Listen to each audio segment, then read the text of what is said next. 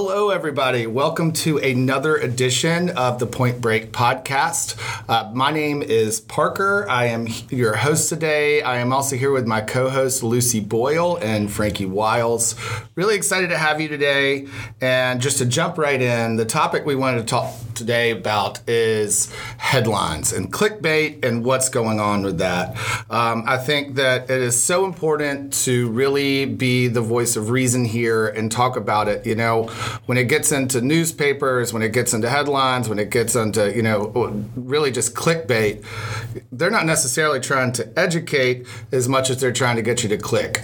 I mean, when I go and just quickly search real estate on Google right now, the first things that come up is home ownership and the American dream are crushed by real estate, uh, interest rates, and let's see, what's the next one? Um, Oh, here it is. Should I wait for real estate prices to crash before I buy a house? So I want to kind of turn it over because Lucy had an experience here uh, this weekend that really kind of related to the headlines. So, Lucy, why don't you jump right into that? So, based off all the headlines and what's actually going on in real estate, you know, I'm very much so seeing homes are still selling um, with multiple offers. Um, last week, three homes, three offers plus on each one. If Actually, we had one had seven offers. So um, the big thing is how how is the seller pricing the home? Are they being greedy or stubborn? And you know how how is the demand in that area? Frankie, your thoughts? Yeah, so I have seen those headlines that everybody's talking about today, and obviously, being in real estate myself, I'm constantly trying to educate myself on the market and what's going on. Um, those headlines seem like a lot of doom and gloom, but I'm actually seeing that in our area that everything's still incredibly busy.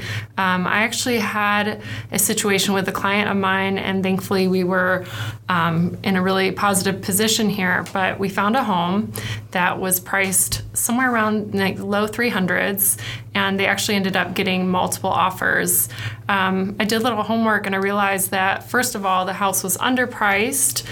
And I also, through clever negotiations, was able to figure out that their highest offer was $20,000 over mine. Um, but we were still able to come out on top. Um, and I, oh, I'm totally butchering this. No, That's it's super okay. positive no, stuff. It's, it's yeah, it's really positive. No, that's good. It's um, it's really just so I think where Frankie was going with that, um, if, if you don't mind. So I think where it's going is there's, well, let me let me I guess a side note here. Let me say something real quickly to our mothers because I believe that's the only like people that actually listen to this. But um, so so um, mom, so what's been going on in the market is uh, two big things happen on uh, around the middle of June of this year. One is that's when we saw interest rates start to hike, and the other one is the biggest change in South Carolina law that happened as terms of the way the contract is written in real estate, and that really shifted a lot of power over to buyers. So the power dynamic has really changed a lot since the middle of June uh, by those two factors, and then and they were big.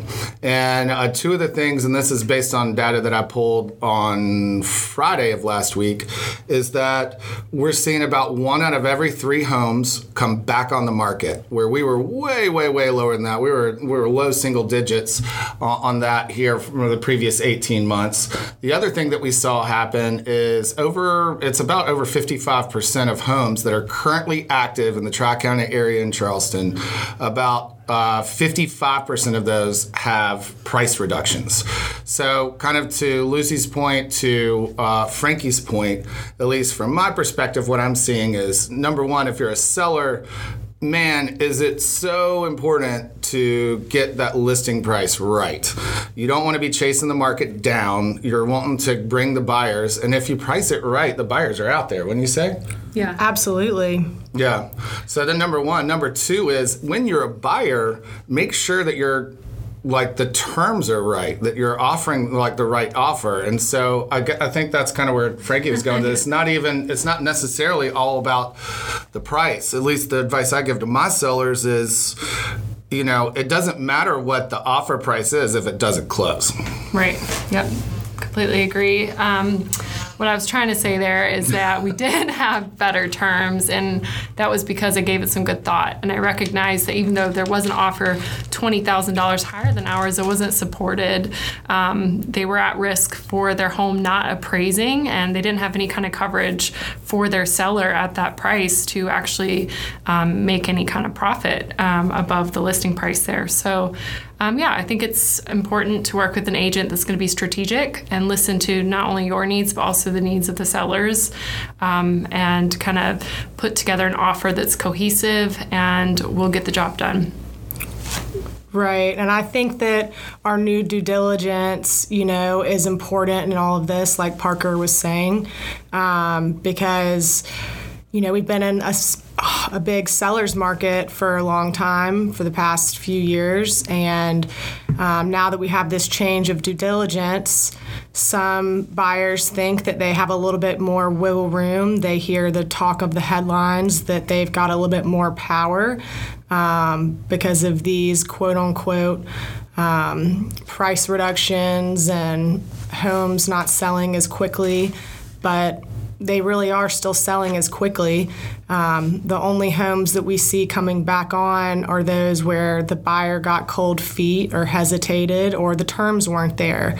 Um, I think it's really important to put all of your, you know, all the expectations on the table um, for both sides of the deal. The seller wants it to close, um, and the buyer wants to close as well.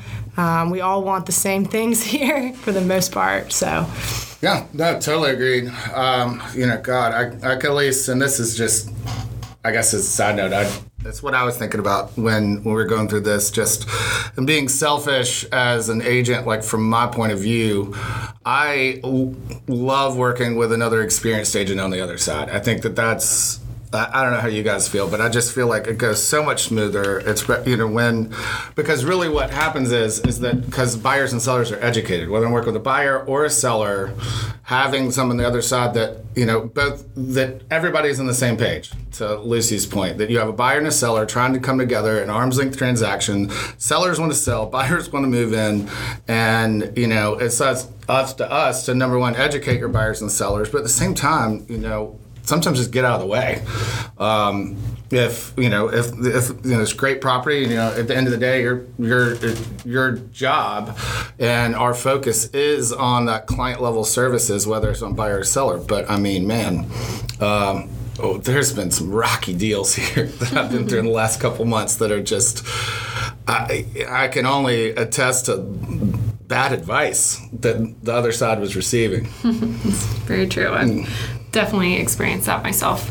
Yeah. But I think all in all, the general big idea we have here today is that the market is not crashing. Um, we are still entering these multiple offer situations. It's all still moving in a really positive direction, um, but it's important to be strategic and understand what's going on. So I think that's kind of where we're yeah. at. Yeah, yeah. A lot of the headlines, it's easy to say, uh, like, okay, you know, like sales are down and you know buyers aren't coming to the table and all that kind of thing. Yeah, yeah. Compared to what though? Compared to what? Compared to the two best, like craziest years in recent memory in 2020 and 2021. Yeah, sure. It's not as good as the absolute best, but um, does it mean it's bad? No. no. Yeah. So I mean, I think we sold as a nation. There was about seven million transactions in 2021. Um, we're projecting anywhere between 5.8 and 6.2 this year. So it's still, you know, while while it is easing up and it is a, like and when we say it's easier for buyers what i mean is the house is going to be on the market more often than not more than 48 hours but it's still Maybe. very much a seller's market. Yeah. Right. I think a lot of it's market. mind games. It's very easy to read headlines and draw assumptions. And I think that sellers are reading those as well. Um, I know they are.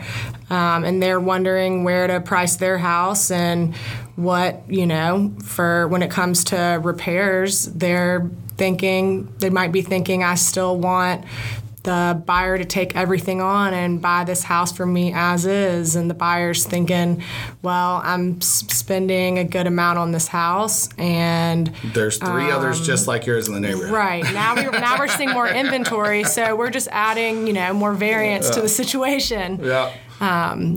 But we still have a very healthy market and we're very fortunate to live in charleston um, so i feel bad for some of those other states that might actually be experiencing There are pockets of the little bit. country that is going kind of in the opposite direction, but here in Charleston, I think the analogy that we use a lot is, yeah, we were doing 85 miles an hour down the interstate, and you kind of saw blue lights up there. You know, there was a couple things that happened, and so now we're just doing 65. Now we're doing the speed limit, but we're still going 65 Still miles. hour. crushing it. Yeah.